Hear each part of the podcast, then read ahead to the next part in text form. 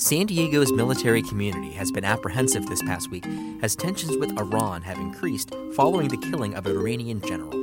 Tensions remain high at the moment, but despite the announcement of new sanctions, it appears that the military tit for tat may be over. If things take a turn for the worse, several San Diego battalions could be ordered to deploy to the region. For the San Diego Union Tribune, I'm Daniel Wheaton, and this is your San Diego News Fix. Andrew Dyer, you cover the military for the Union Tribune, and there's been lots of military news recently. Why don't you get us up to speed on exactly what's going on? Well, um, we've been involved the last uh, couple weeks, really, in um, kind of these this proxy war with Iran. Um, it's not a declared war. This is uh, going back, you know, for months, mm-hmm. Um, ever since the U.S. withdrew from the uh, 2015 Iranian nuclear agreement. Um, we reimposed sanctions on the country. Uh, Iran, in reaction to those sanctions, has stepped up its uh, support of uh, Shia militia groups in Iraq, resulting in rocket attacks periodically on American bases. Um, that escalated at the end of the year when one of those rockets killed um, an American contractor. Mm-hmm. Um, we found out yesterday via the Sacramento Bee that that contractor was an American citizen, um, an Iraqi interpreter uh, mm-hmm. from the Sacramento area who was uh, working in Iraq. Um, the death of that uh, American citizen um, resulted in Trump ordering strikes on five sites in Iraq and Syria um, at the at the end of the year.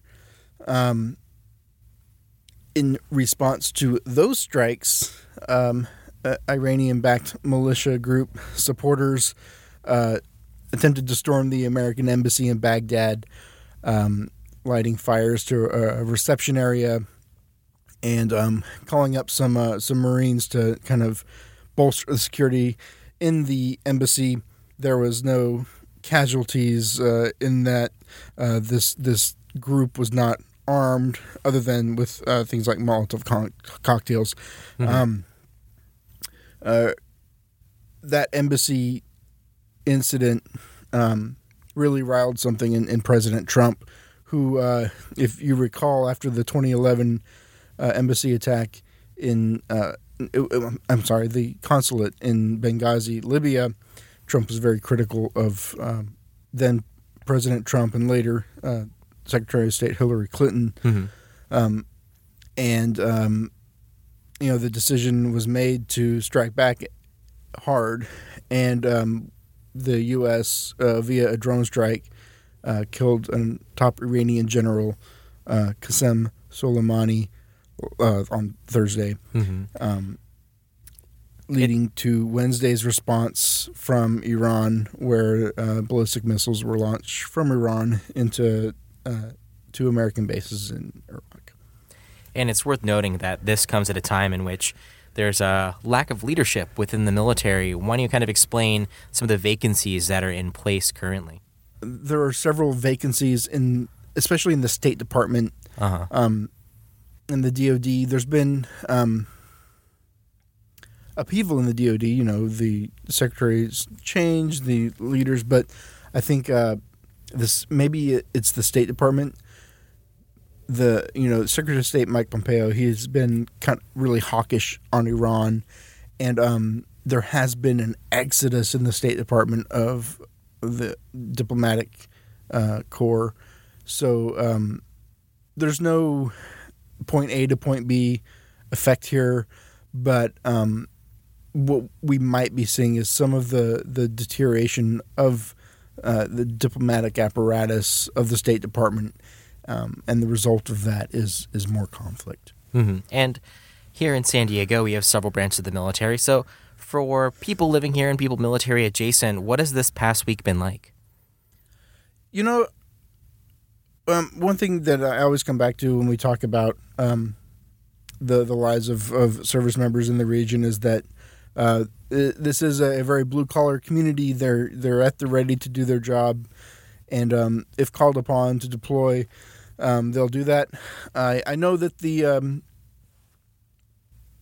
the uh, the Roosevelt, um, mm-hmm. which is at North Island, Um, they've been doing workups.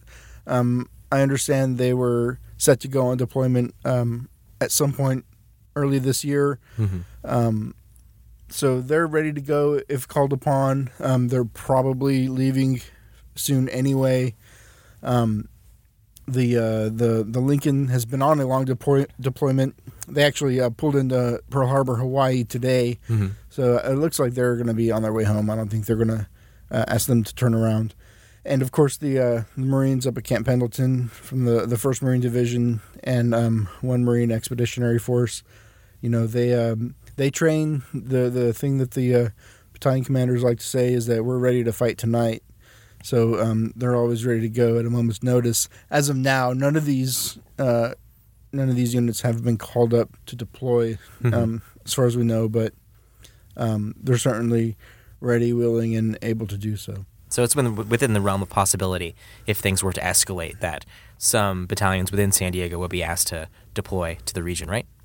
Right. There's always an awareness in the back of your mind whenever uh, tensions strike up, um, whether it's with North Korea, um, Iran, um, issues in, in the South China Sea. Mhm. Um, anytime there's a flare up, you know, you, you maybe uh, maybe you make sure your phone is on ring instead of vibrate so that you know whenever whenever they call. But other than that, there's a, a, a general sense of uh, business as usual until the uh, order comes down. But Mhm. you're always ready to ready to to hit the door. Yeah, and that's something that I imagine civilians, you know, have a hard time empathizing with just because rarely do you have a job like that unless maybe you're like a cop or an EMT or something in which sometimes you just have to be at the ready.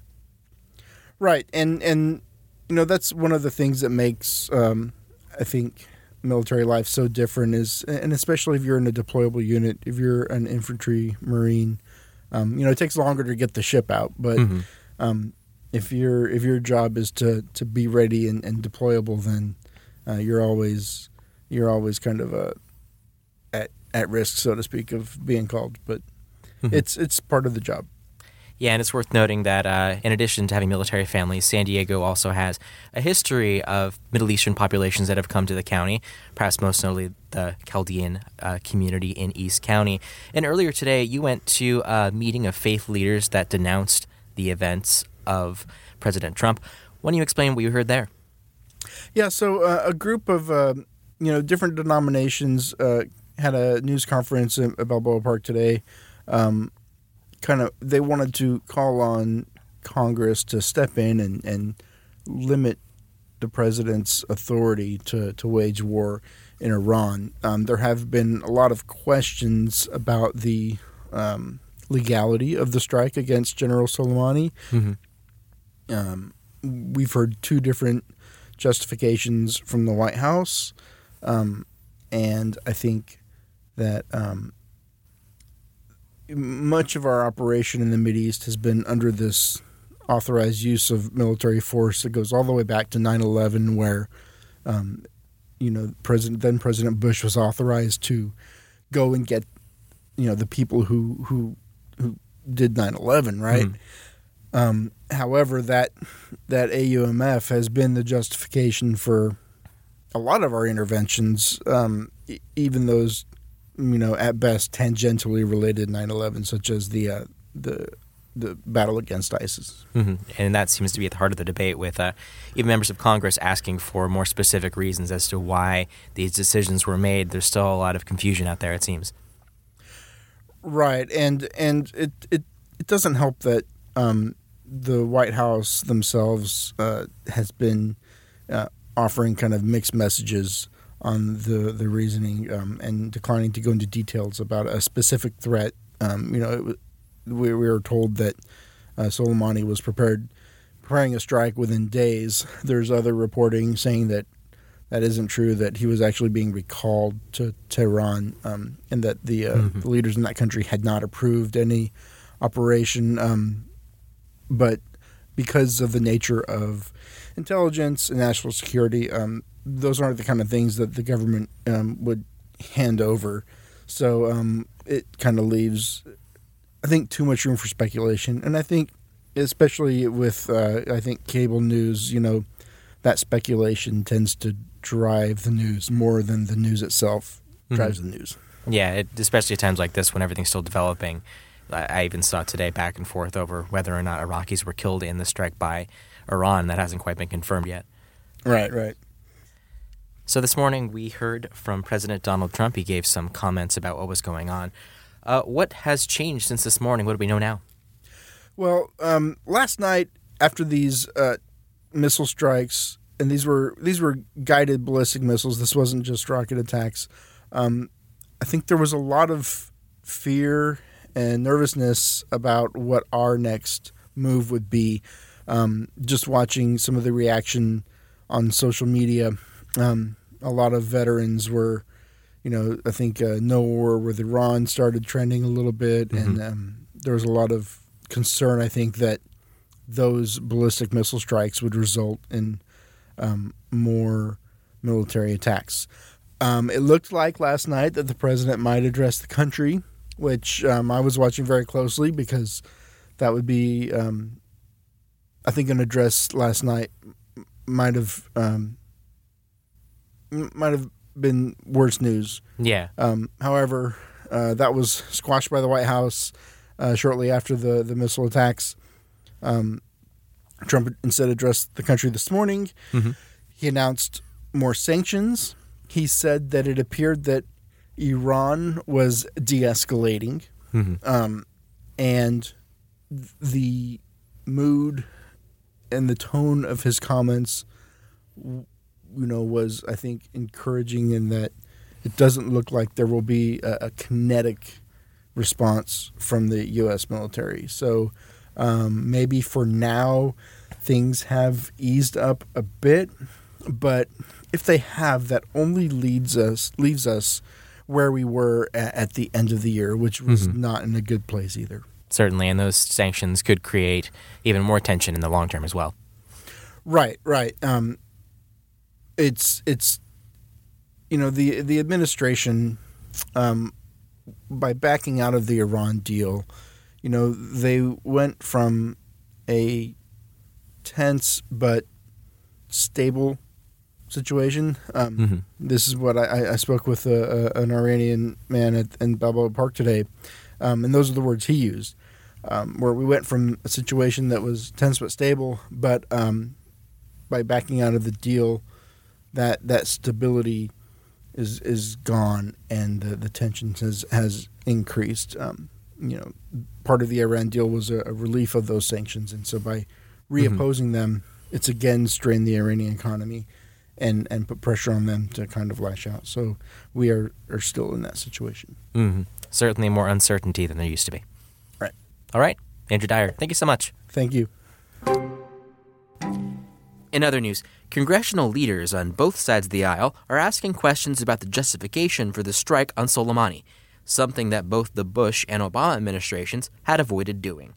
Speaker Nancy Pelosi announced that the House will vote Thursday on a measure to limit Trump's military actions regarding Iran.